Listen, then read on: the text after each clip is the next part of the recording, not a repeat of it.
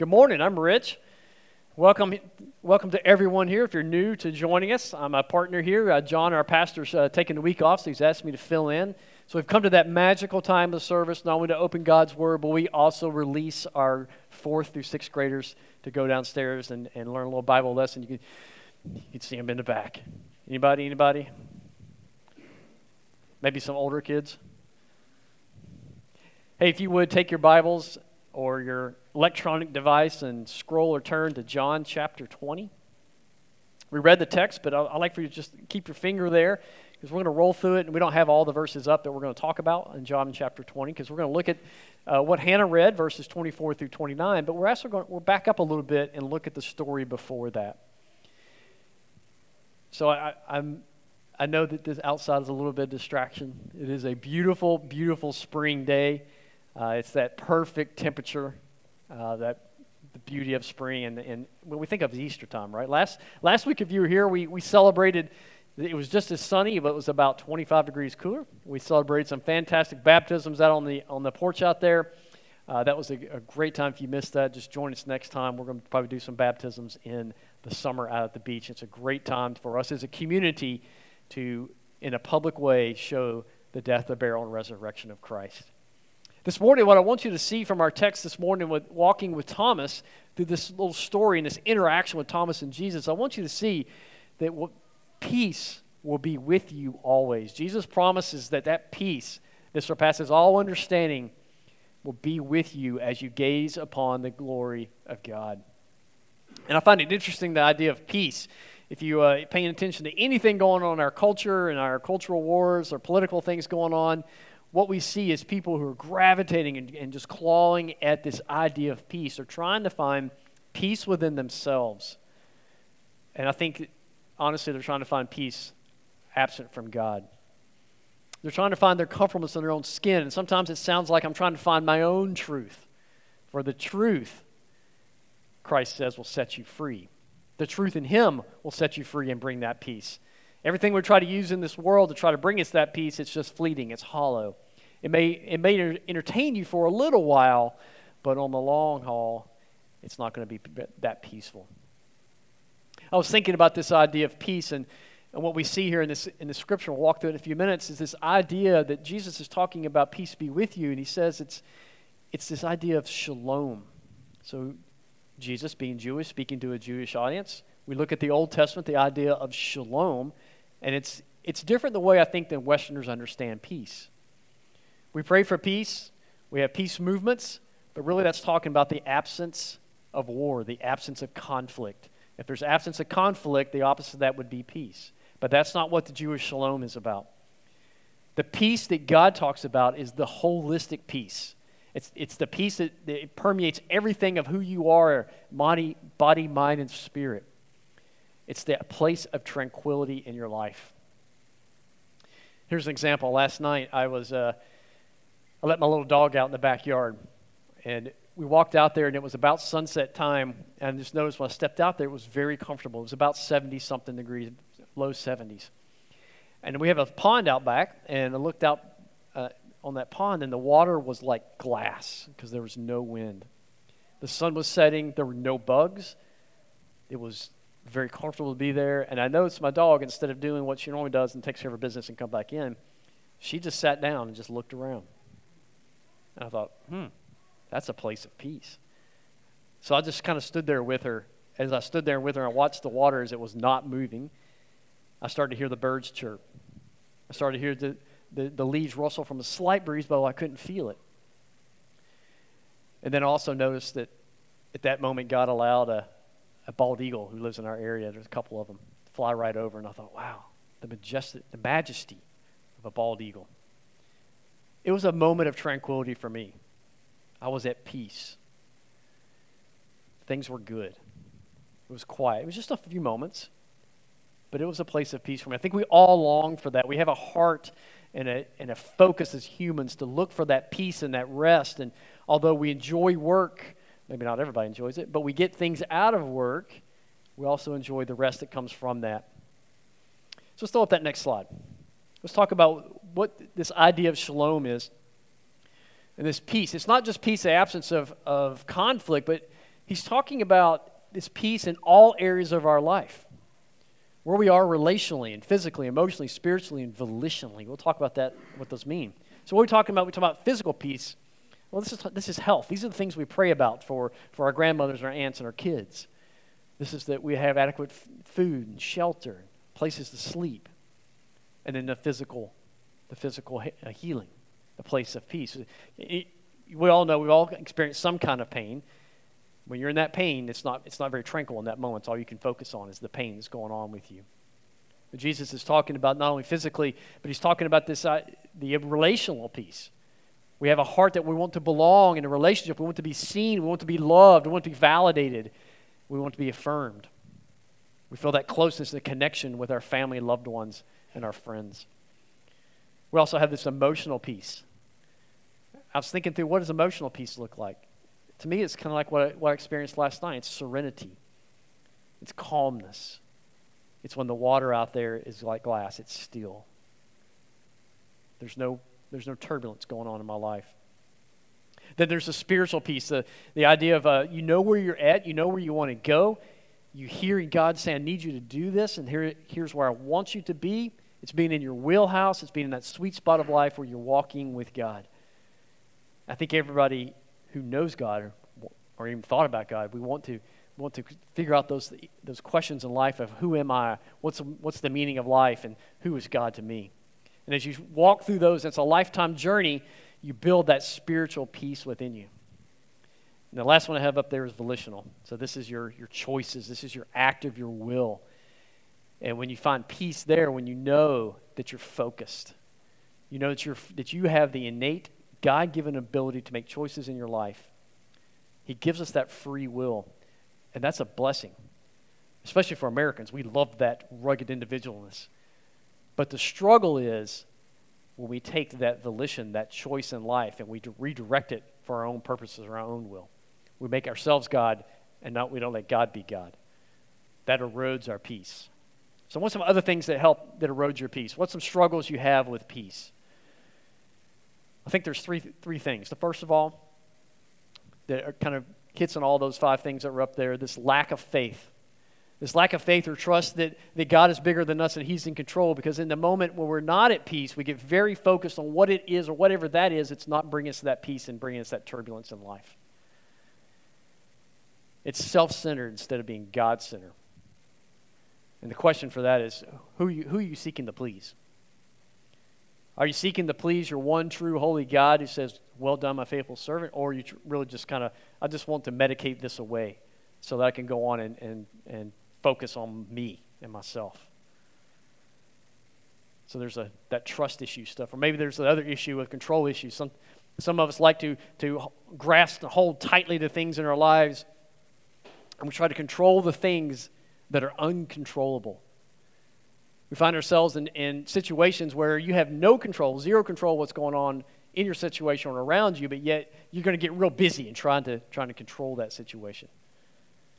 But the flip side of that is when you're refusing to take the ownership of the things you do have control over. That also causes a little bit of turbulence. So it's the two sides of coin of choice. You try to control the things you can't control, or you're not controlling the things you can. You're taking, not taking that responsibility of who should be in control in that moment. And that leads into the third one, which who has control of your own heart and the focus of where that is and that sinfulness in your, in your camp. The Old Testament talks about God warns them, hey, Israelites, as they're moving around, he's like, there's sin in the camp, and I've got to bring judgment because there's a lack of peace in there. And, I'm, and God says, I'm going to restore that peace because that peace is in me not in your selfishness. So, lack of trust, control issues, and unrepentant sin in our hearts. What I want you to see today, our main idea in this story with Thomas, as he connects with Christ, and Christ says to him, Peace be with you. I want you to see that ultimately, peace comes only through walking in community with the one true God. Ultimately, Peace only comes through walking in community with the one true God. And what I mean by ultimately is finally, in the end, when you get through and you push through whatever it is that you're struggling with, it's not bringing you peace. When you look back, you go, oh, wait a minute, God was teaching me something. Because He tells us He's not going to let us be tempted above, which, above that which we can endure, but He's going to give us a way out. So there's this idea of refining through our experiences in life. And He wants us to go through those. He doesn't like it. We don't like it. But he's, he's equipping us and He's training us and He's forming us. He's refining us into the characters and the people that He wants us and desires for us to be, to be our best to bring Him glory. So ultimately, in the end, because right now we're caught, we're stuck in, the, in that moment of God created the garden, put Adam and Eve, and it's perfect, it's beautiful, and then there's fall of sin. And then Christ comes onto the scene, he's resurrected. But we're waiting for the finality, the end of the story. So we're in that middle part. In other words, the peace you're seek, seeking for, you have to deal with you and just the struggle of your own heart. But you're not alone because Christ is right there with you because that's where Thomas was. And I want, to see, I want you to see that in the story. Ultimately, peace comes through walking community with the one true God. What I want you to see in this story, two things. Not only that main point, but backed up by the first point. Jesus knows our heart, and he always responds gracefully. Jesus knows your heart, and he always responds gracefully. And the second thing we're going to look at is faithful doubting leads us to that peace. Faithful doubting leads us to that peace. Let's go to John chapter 20. Now, we read starting in verse 24, but I want to back up to verse 18. Last week at Easter, we talked about the, the ladies going to the tomb, finding the tomb empty, and this connection that Jesus makes later on with Mary Magdalene. He appears to her, and they have this conversation. And Mary Magdalene goes back and she tells the disciples in verse 18, she says, I have seen the Lord. And in verse 19, it says, On that evening. So this is Easter morning, I have seen the Lord. That night later on, the apostles are in this room. It, talk, it says that the text says that they were behind locked doors. They were scared. What were they scared of? Well, put yourself in their shoes. Put yourself in that, that mind what they experienced that day, the past couple of days, actually. They had followed their rabbi. They had left their jobs. They had changed their life to follow their rabbi because they believed he was the Son of God, he was the Messiah, he was the Christ. He was going to usher in this new kingdom of God in heaven. But then they witnessed their rabbi brutally murdered, executed in the most horrible way by Roman soldiers. So that which they thought that this king was going to come in and drive all of their unpeacefulness, their, their, their chaos out for them, has now fallen to that same chaos, and he hung on a cross. That's where they're at. That's where their minds are. So, if I were me, I'd be, I'd be running for the hills. But they're behind a locked door, and then Jesus, the text says, appears to them. We don't know how he appeared to them. Did he walk to the door? Did he just show up? We don't know. But he makes it very clear. He appears to them, and he says, in verse 19 at the end, he says, Peace be with you. And he shows them his wounds. And he says, Here I am. So he's not just a ghost, he is Jesus Christ, bodily resurrected, standing in the, in the room with them. Peace be with you. And they said they were glad. So by his peace, they changed their mood. And then verse 21, he says it again Peace be with you. He says it twice to him. So pretty significant peace be with you. Shalom. All those areas of your life, you're in turmoil right now, you're, you're struggling, and he says, Peace be with you, for I am here. Then there's another section we, we won't go into, but then verse 24 says, Now Thomas, one of the twelve, so he's identifying exactly who this Thomas is and not just some random Thomas, Thomas the apostle, he was not with them. So after this meeting, they find Thomas, or they come together, and they say, Thomas, we have seen the Lord. They use the same words that Mary Magdalene uh, said. We have seen the Lord. In verse 25, Thomas responds to them. And he says, Unless I see his hands, the mark of the nails, and place my finger into the mark of those, into the side, I will never believe. Now, think about this. This Thomas guy, he's one of the apostles. He's been, he's been ministering with Jesus. He's seen this happen, and he says, Unless I can touch him and put my hand in there, I'm not going to believe. Because Thomas also experienced that, cru- that crucifixion and that chasing off and the fear of the Jews because they're behind locked doors. He experienced all of that fear and that trembling and that unpeacefulness. And he's just saying, I got to see him myself. I got to be there. And the, the wording there is, he, the wording says he just wanted to touch him. But the language underneath that, he's emphatic. He says, I need to shove my hand in there. I need to feel it. I need to make it part of who I am before I can believe. It's not he didn't trust them, but he himself needed that connection to Jesus. It's interesting because Thomas has gotten, a, I think, a bad rap. We call him Doubting Thomas. But I think Thomas is asking a really good question, or making a really good statement. So let's take a look at who is this Thomas. Matthew, Mark, and Luke, the Gospels, all they mention is his name. John shows us a little bit of who Thomas is. If you go back to the story of Lazarus in John chapter 11, there's this guy named Lazarus, and his sister's Mary and Martha, which is another story about them being busybodies.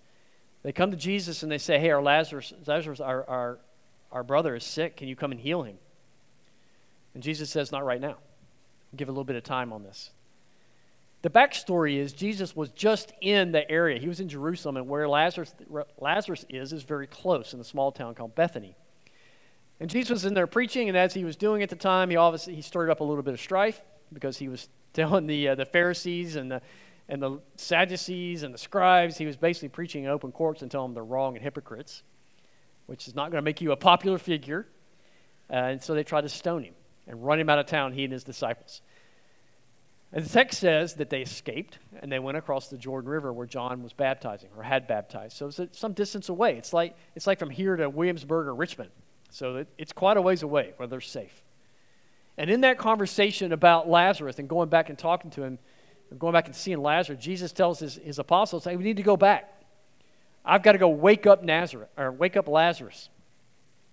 And they say, well, wait a minute, if he's, if he's asleep, then he's going to wake up, he's going to be fine, Jesus. We don't need to go. And he says, No, I need to go to glorify the, glorify the Father. And then Thomas comes in on the scene. The only person who's named in this conversation. And Thomas says, Let us also go that we may die with him. And him meaning Jesus. So Thomas is saying, Lord, if this is what if this is what we have to do, I'm with you. I'm in there. It's our modern day version of, of the Flight 93, let's roll. Thomas is on board. He's like, let's go. Let's do it. He's, he's a realist, but he also he's ready to he's ready to die with his Lord. The next thing we see with, with Thomas is in, in chapter 14. And Jesus is talking to his, his apostles and he says, Hey, I'm going to go prepare a place for you. I'm going to go, and then I'm going to come back. I'm going to bring you to myself. It's kind of a strange conversation. Jesus is talking about the resurrection and coming back again, but they don't know that.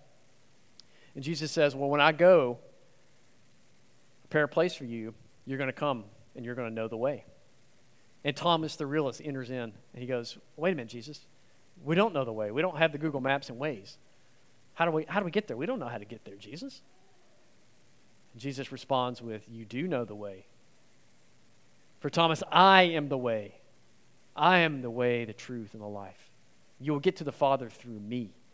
The peace that surpasses all understanding, Thomas, is going to come through me, and I'm going to show you. And here in this text, we see that fulfilled, that Jesus shows him that way. So, doubting Thomas. I think Thomas is more of a realist.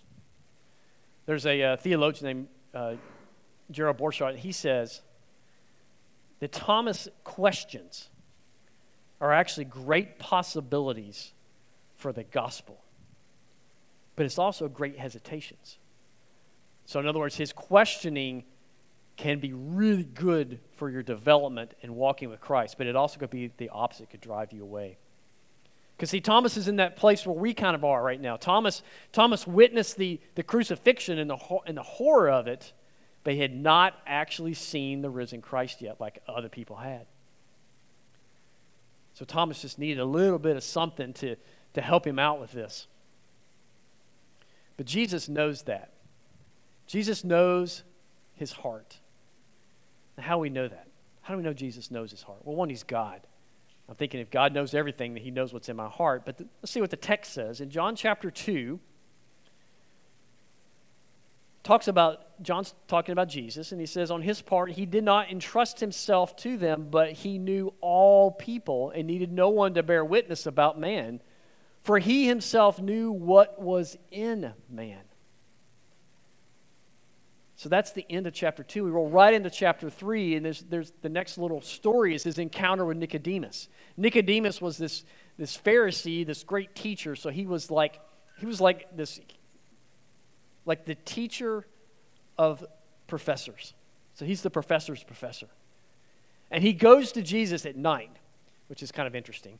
And he says, Hey, I know you're a rabbi. You're doing these great things. Uh, none of this could happen if, if it wasn't God. You're doing all these miracles.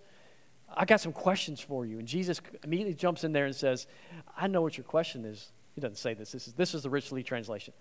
He says, Your question your, what's in your heart, Nicodemus, is not about theology because you are a teacher of teachers. Your question is about who I am. Your real question is, Am I the Messiah? And he's saying, I am, and you need to be reborn. Your eyes need to be renewed into who I am. I am the Messiah that you have been talking about your entire life and teaching others. Because I know your heart. And then the next chapter, he meets this woman at the well at Sychar. And they had this conversation, and she is an outcast from her community. She's got some a lot of things relationally going on in her life, and Jesus calls it out. They've never met, and she's astounded. And at the end of that conversation, she, she says, You're, You have got to be the Messiah. And she runs off to tell her entire town, and she says to them, Come see the Messiah, the man who's told me everything I ever did.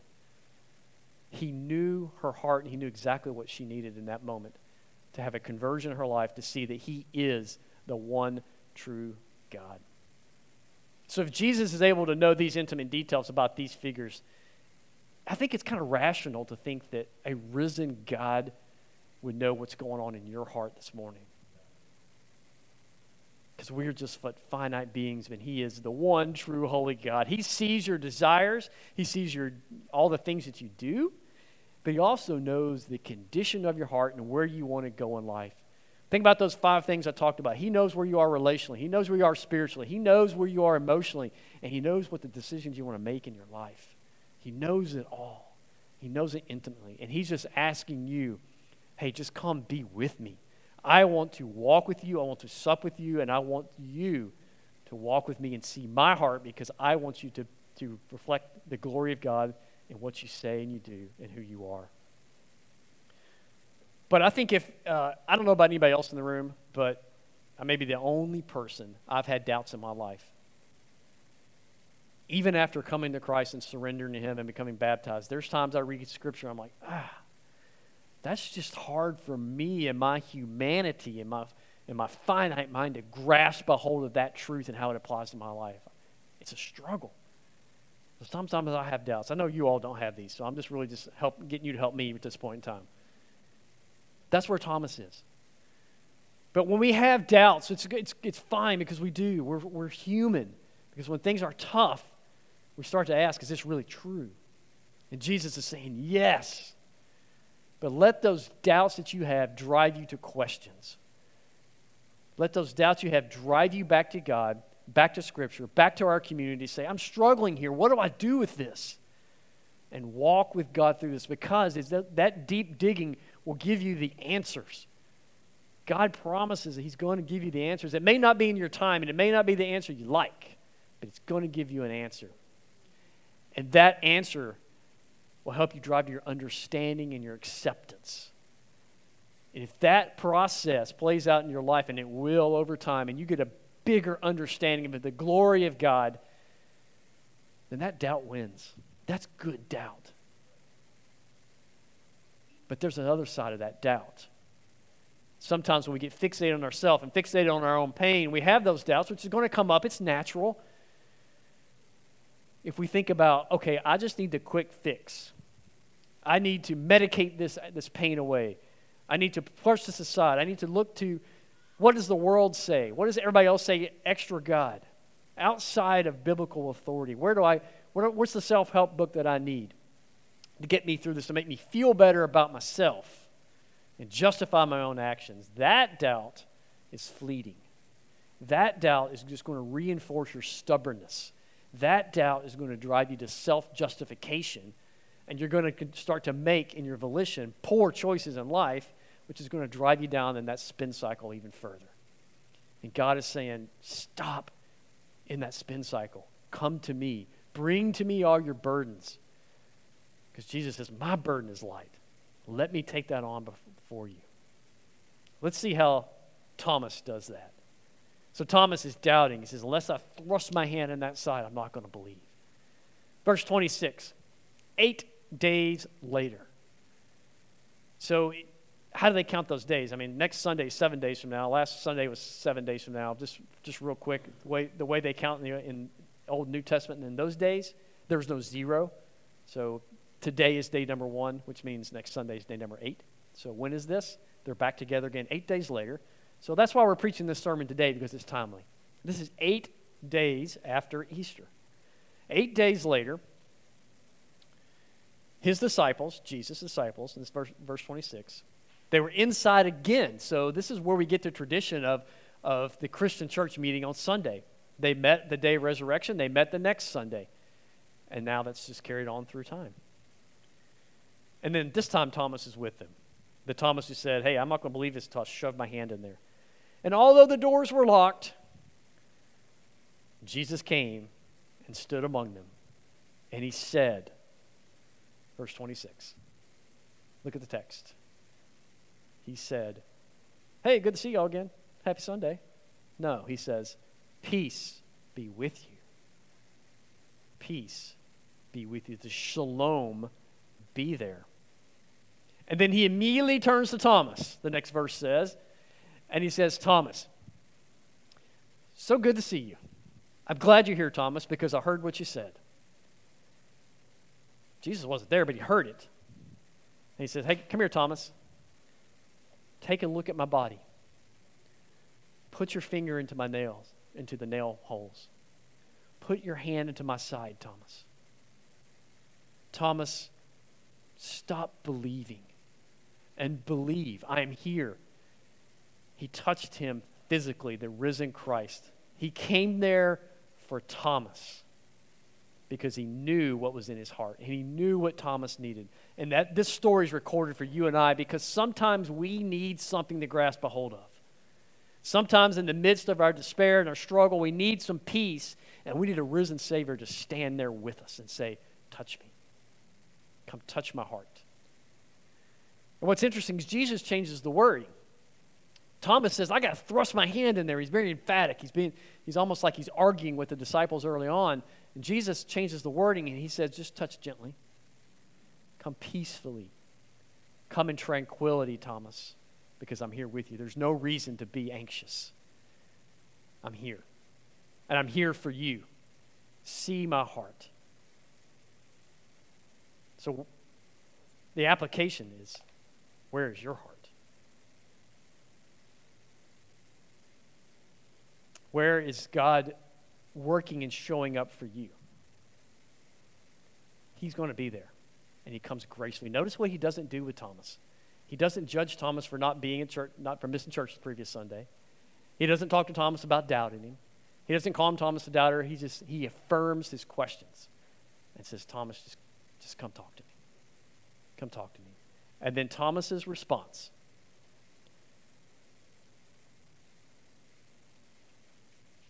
in the next sentence. Thomas says four words My Lord and my God.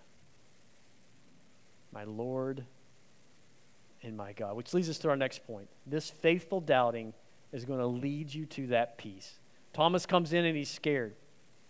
He's a little emphatic about, I, have got to know this, but then he says, My Lord and my God. James talks about how do, how do we approach this, this, these questions and these doubts in a, in a right way. And Thomas, Thomas goes about it pretty well, I think. It's not, probably not everything in the conversation is recorded there, but he at least responds with a confession. In the beginning of James, chapter 1, James says, hey, you're going to go through difficult times. You're going to go through some stressful times that they're not, it's not tranquil, it's, it's struggling. He said, but in those times, when you have the doubts, when you have the questions, James is saying, go ask God in faith. Well, what does that look like? How do you do that? Well, there's a right way to do it and there's a wrong way to do it. Asking in faith, we usually in our humanness and our pain, we're going to shake our fist go, God, why? Why is this happening? That's not really faithful. That's accusatory. James is saying God wants us to come with the open hand. It says, God, I don't like this. I'm struggling here, but what do you want me to do with this? It's the same question. You're seeking the why and you're seeking the what, but it's the attitude of your heart and the condition of your mind. Am I trusting God to give me the answer? What do you want me to do with this, God? Or you're going to close your fist and say, Why God? Why God? It's that good side of doubt and the bad side of doubt. James says, God is going to answer that question. He's going to give you the wisdom. But again, it may not be on your time, it may not be what you want. If you ask in faith, you will get the answer. It will come. He says, But if you close your fist, James says, you're going to be like a wave of the sea tossed to and fro in the wind. So if you close your fist, you're going to be tossed to and fro from everything everybody's telling you around you who don't know Christ.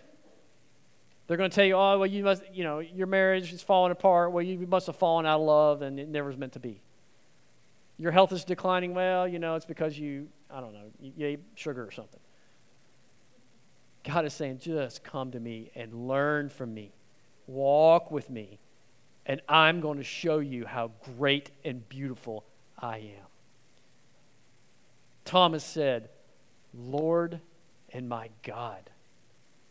What Thomas is saying, it's not just some words that we can throw out there because we, we pray all the time, we use the words Lord and God, but this is a very significant confession from Thomas.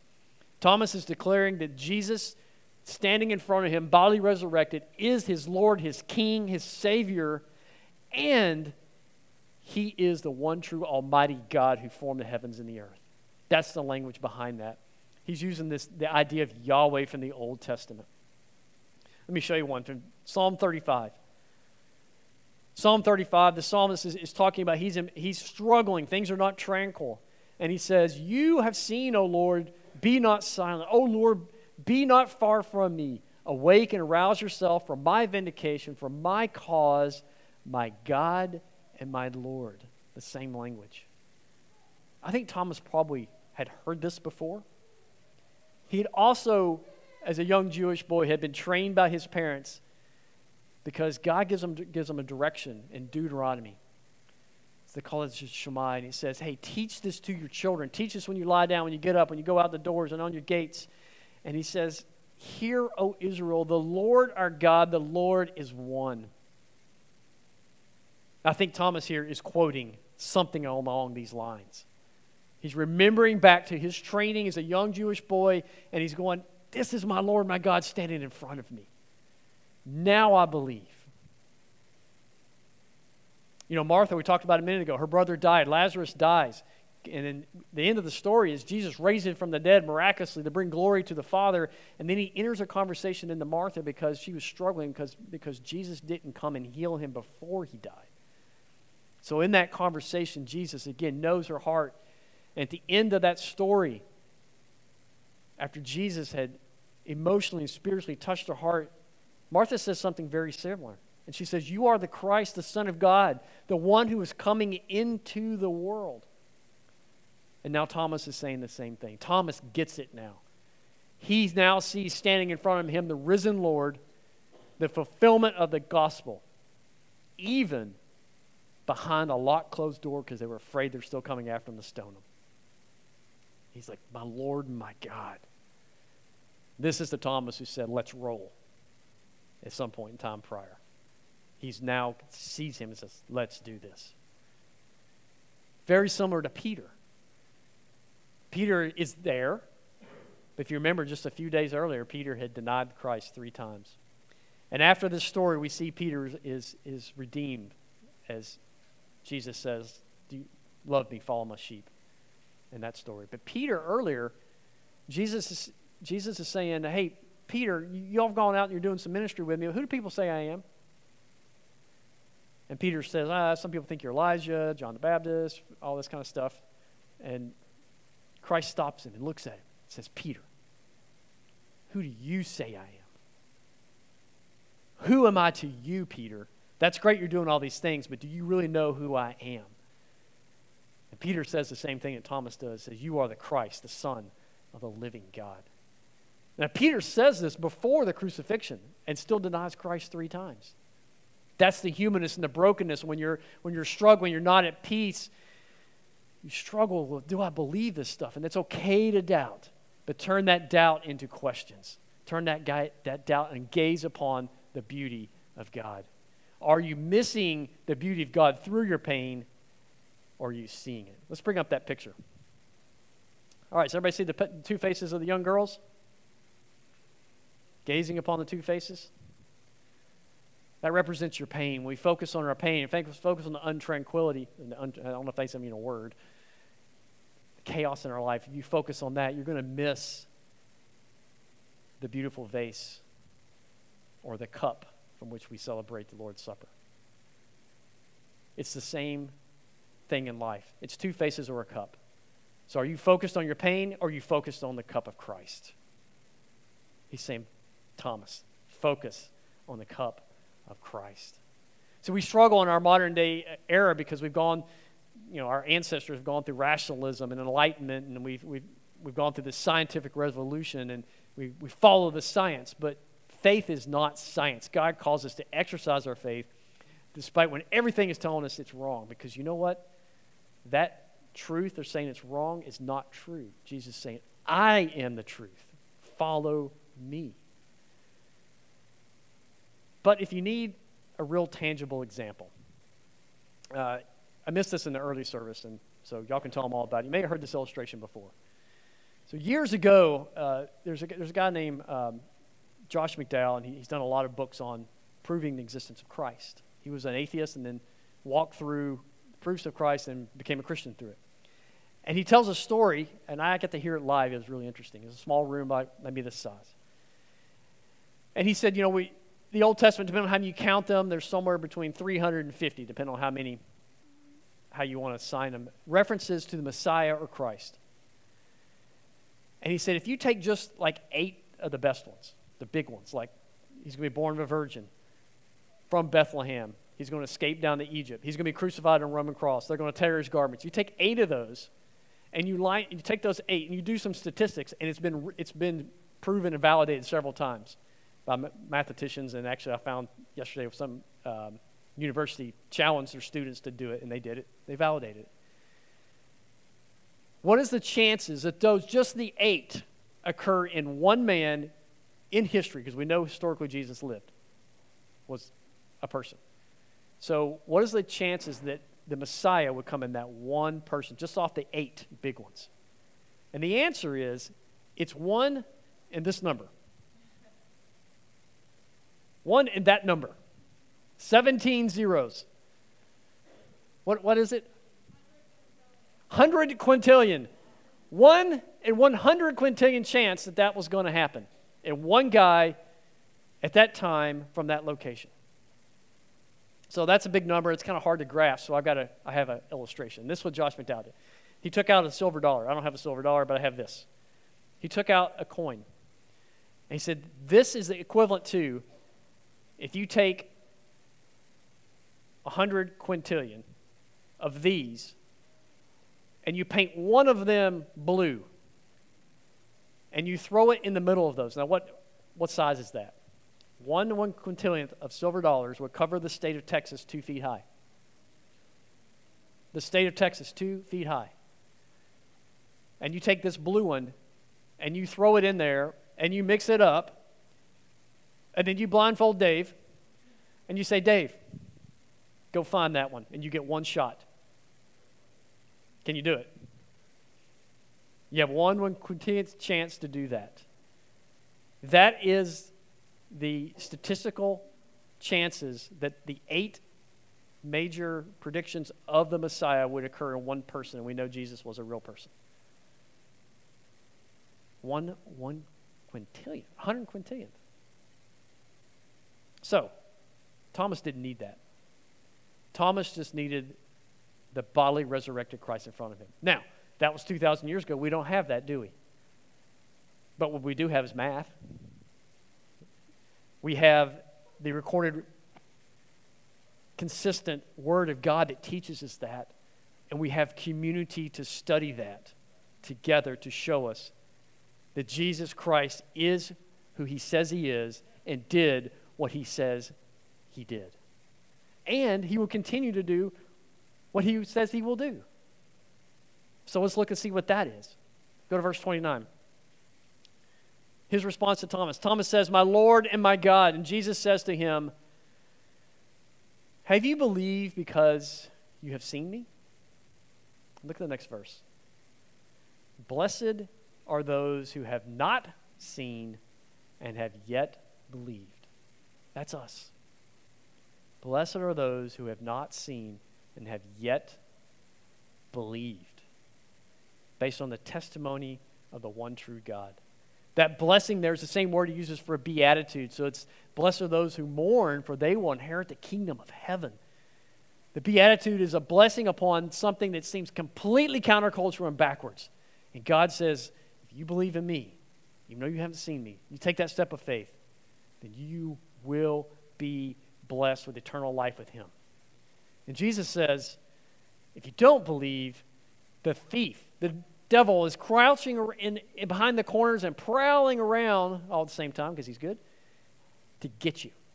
Because he's there to steal, kill, and destroy everything around you. He is there to bring that chaos in your life and all those five areas I talked about.